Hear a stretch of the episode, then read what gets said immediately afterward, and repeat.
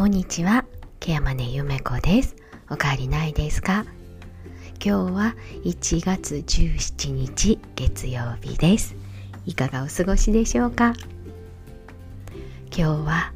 緊急時に備えてをお話ししたいと思います。私にとって1月17日っていうのはやっぱり一番忘れられない日でもありますね。えー、私は関西に住んでいますので、えっと、阪神・淡路大震災を体験しています。なのでやはりこの日はなんだか気持ちが引き締まるようななんか改めてね自分の生き方とかこれからのことっていうのをいつも考えるような日になっています。まあそんな17日だったんですけど 今日は朝からまたバタバタと忙しいことがありました。えー、朝ですね出勤前の時間に現場から電話がかかってきました。えっ、ー、とあの小規模多機能型をご利用されている方で左高順にお住まいの方が共通を胸の痛みを訴えてます。っていう連絡だったんですね。えじゃあすぐに救急車でしょ。っていうふうに言ったらいやでも今は痛くないって言われてるんですよ。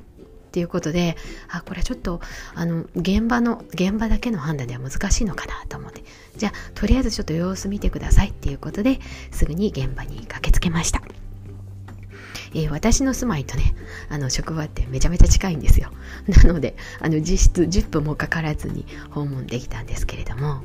まあ、そうしますと、まあ、ご本人は今はね痛くないのよって普通に喋られるんですよね。でもいつもは幼い研究ベルをご本人が押したっていうことはやっぱりとっても痛かったというかね異常だなって感じられたようだったんですね。そしてご本人はねアルツハイマー型認知症が終わりなのでついつい直前のことも忘れてしまわれるという方です。なのでちょっとこれは普通じゃないかもしれないから先生呼びましょうっていうことでまたこちらの方も近くにお住まいのうちのおし医の先生の方にすぐに連絡をして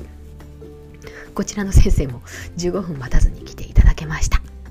えー、バイタルの方も異常なしご本人もしっかりと話されるんですけれどもちょっと心配だから心電図取っとこうということでそのまま、えー、すぐに車椅子に乗せて、えー、診療所の方に行き心電図を取ってあちょっとこれはちょっと所見があるねっていうことでホットラインで総合病院の方に搬送そのまま入院となりました。えー、心筋梗塞ということだったので、まあ、もしかしたらね最初のコールの時に救急車を呼んだ方が正解だったのかなっていう判断もあるんですけれども、まあ、結果としては、まあ、そんなに時間を費やせずに病院に搬送できたので、まあ、結果オーライっていうところなんですけれども、まあ、問題はここからなんですよね。えー、昔ね、えーと私の夫が医療の現場にいた時によく言われてたんですがあなた、あの、穴の開いたパンツ履いてるでしょって。穴の開いたパンツずっと履いてちゃダメだよって。救急搬送されたりとかした時にね、いろんな人があなたのこと見るんだよって言われてたんですよね。うん、そんなもんかなーなんて思ってたんですけども、まあ、実際にあ、まあ、ちょっと気をつけようかなとは思っていましたけれどもまあさほどねそんなにボロボロの下着つけてるわけじゃないし、まあ、大丈夫だろうなんてことであんまり気にはしていなかったんですが今日救急搬送されたその利用者さんのお部屋私入らせていただいた時に、まあ、かなりひどい状況だったんですね。あのまあ散らかってる状況だったんです。でこの方は認知症があって物取られがある方なので職員がお掃除に入ると必ずあれを取ったこれを取ったって言われるので職員が掃除に入れない。なので結果として遠方にお住まいの娘さんが時折訪問をして掃除をするっていう状況だと聞いていました。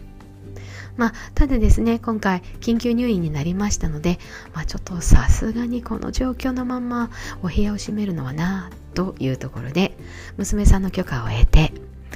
お部屋の中を片付けさせていただきました。すごかったです。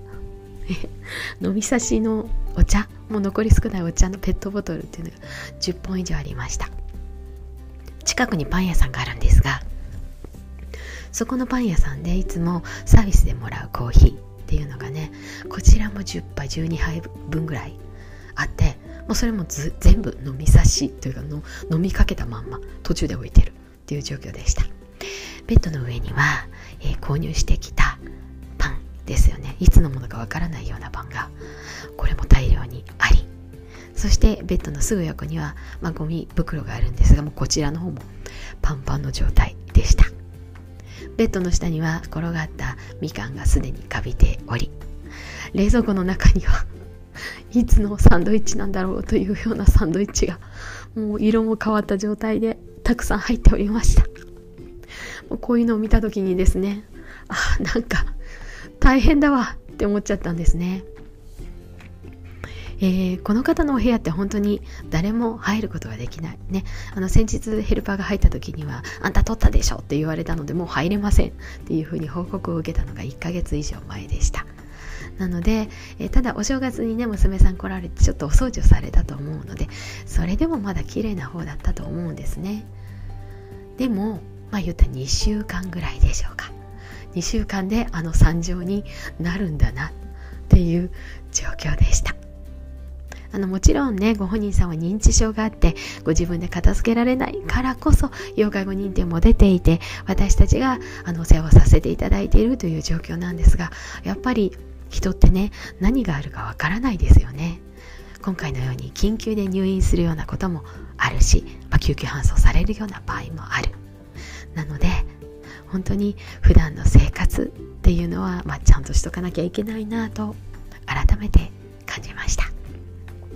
もちろん自分の下着に穴が開いてないかなっていうことも含めて、まあ、いつ何があっても、まあ、後から見られて恥ずかしくないようにっていうふうにはしていかなきゃいけないなと思っています、えー、特に主婦の皆様、えー、穴の開いたパンツはちょっとやめといた方がいいですね。救急搬送されてねもしかしたら下着見られることだってあるかもしれないので、まあ、その辺のところはお互い気をつけていきましょうね。今日は緊急時の対応についてお話をしてみました。最後まで聞いてくださってありがとうございました。ケアマネゆめこでした。また来ますね。